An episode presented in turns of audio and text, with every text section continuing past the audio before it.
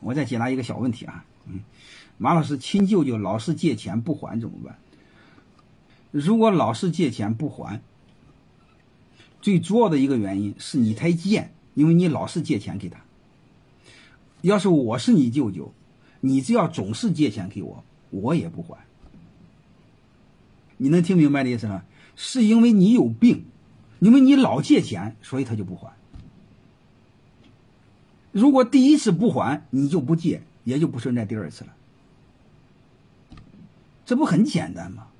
所以你会发现一个事儿：你借人家钱，人家不还，你还怨别人；如果第一次借人家不还，你可以怨别人；如果第二次借人家还不还，那你有病。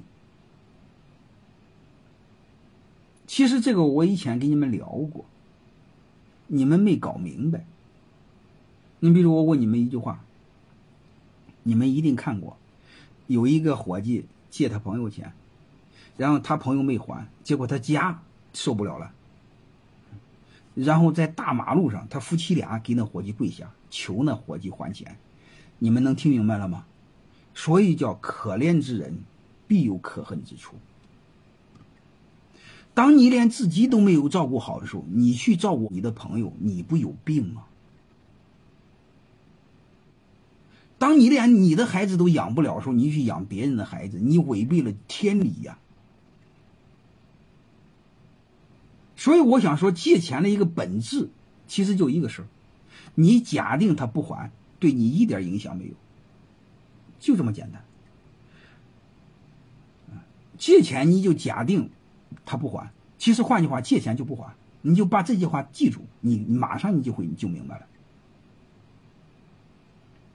然后他假定不还，对你一点影响没有，那你就借；如果有影响，就别借，就这么简单，还有什么呢？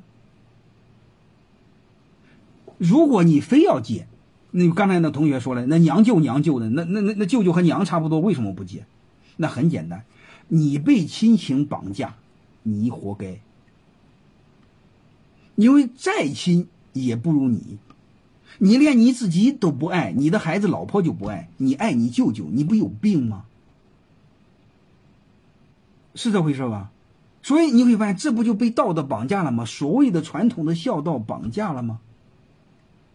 还有一个，你们一定要知道，你不借他钱，他还不办坏事。如果你要真借他钱，他真办了坏事。他为什么办了坏事？是你借钱借的。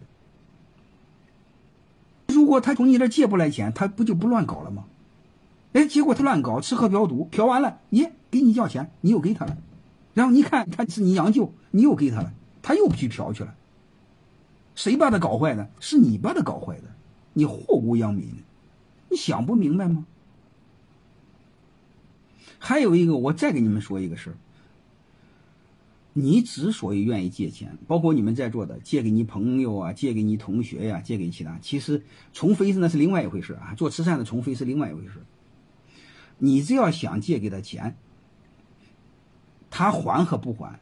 都暴露了你最底层的脆弱，因为你害怕失去他，你害怕得罪他，仅此而已，对吧？你为什么害怕得罪他，害怕失去他呢？是因为你人格上不独立，你有求于他。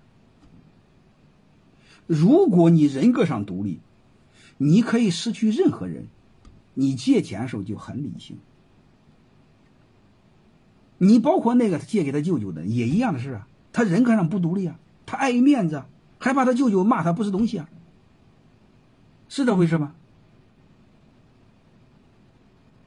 你不就是想要面子吗？你被些虚头巴脑的东西给绑架，那你怨谁呀？你就一句话嘛，你舅舅亲还是你家亲？你朋友亲还是你老婆亲？还是你孩子亲？你想不明白吗？你该照顾谁？你不明白吗？你该照顾的你不照顾，你乱了天天理呀！乱了天理叫天理难容，是这回事吧？所以我想说很简单，你想借钱你就把握住，不干脆这个钱就不要了。我借钱从来不催，但是我从来不借他第二次。我借他的时候一般都很意思意思，啊，绝对不会多借。就就明白这些事就很很坦然，不就知道了吗？还有一个，你们把很多事看明白。我一再说过，你进去一遍，你该明白的全明白。你要不相信，你进去了之后，谁帮你，谁拿钱救你，你能理解什么意思吗？你就知道你的亲情、你的同学友情、你的所谓的兄拜把子兄弟值多少钱了。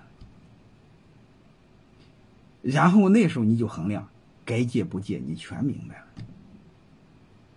所以你把别人看得很重要，是因为你不独立，你想依赖别人。你在别人眼里狗屁不是，你进去就进去了，那搭理就不搭理你。你不相信试试。这个世态炎凉，我还不知道吗？别人对你好是你有用，哼你一进去没用，谁搭理你？而且我我还问你们一句话，当然你们很多没进去过，没概念啊。我问你们就知道，一旦你进去，你身边的人。是雪中送炭的多，还是锦上添花的多？回答我。我是教人犯错误是友情嘛？你你没听懂？我是通过这个让你了解人性，怎么还没听懂呢？智商这么低吗？我想告诉你，锦上添花的也没有，雪中送炭的也没有，落井下石的有，釜底抽薪的有。也就你父母救你，你放心好了。你父母救你有心无力，老了；你老婆救你也有心无力，老了。你一个娘生的兄弟就不一定救你，其他概率就更小，没数吗？所以你们天天晚上和一堆狐朋狗友吹牛啊，这个喝酒喝多了抱个膀子说咱兄弟好啊，亲兄弟啊，干一杯啊又干一杯啊，哎。你这种场合，我建议两三次就够了，能明白了吗？以后就别了，纯粹是扯淡。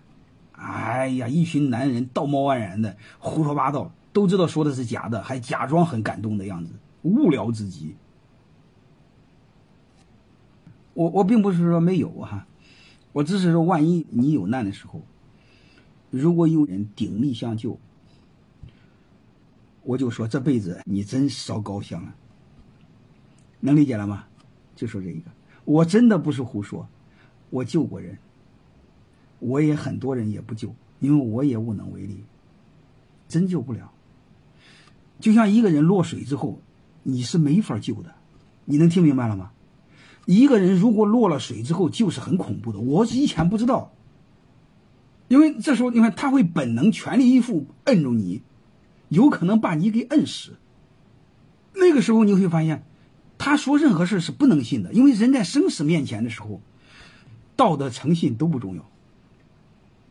但是那时候你还按平常来去推断他，这时候你突然发现是个无底洞，你救不了他。有的就是我就介绍其他的学生救他，那是那其他的学生碍着我的面子，我可不知道，结果半夜拉下水了。这是太多的代价换来的。我基本上一个逻辑，我没有经历过。我不会跟你讲，啊，第一我经历过，第二个我从最底层逻辑上推理出来，然后我在现实中验证过，我会给你讲。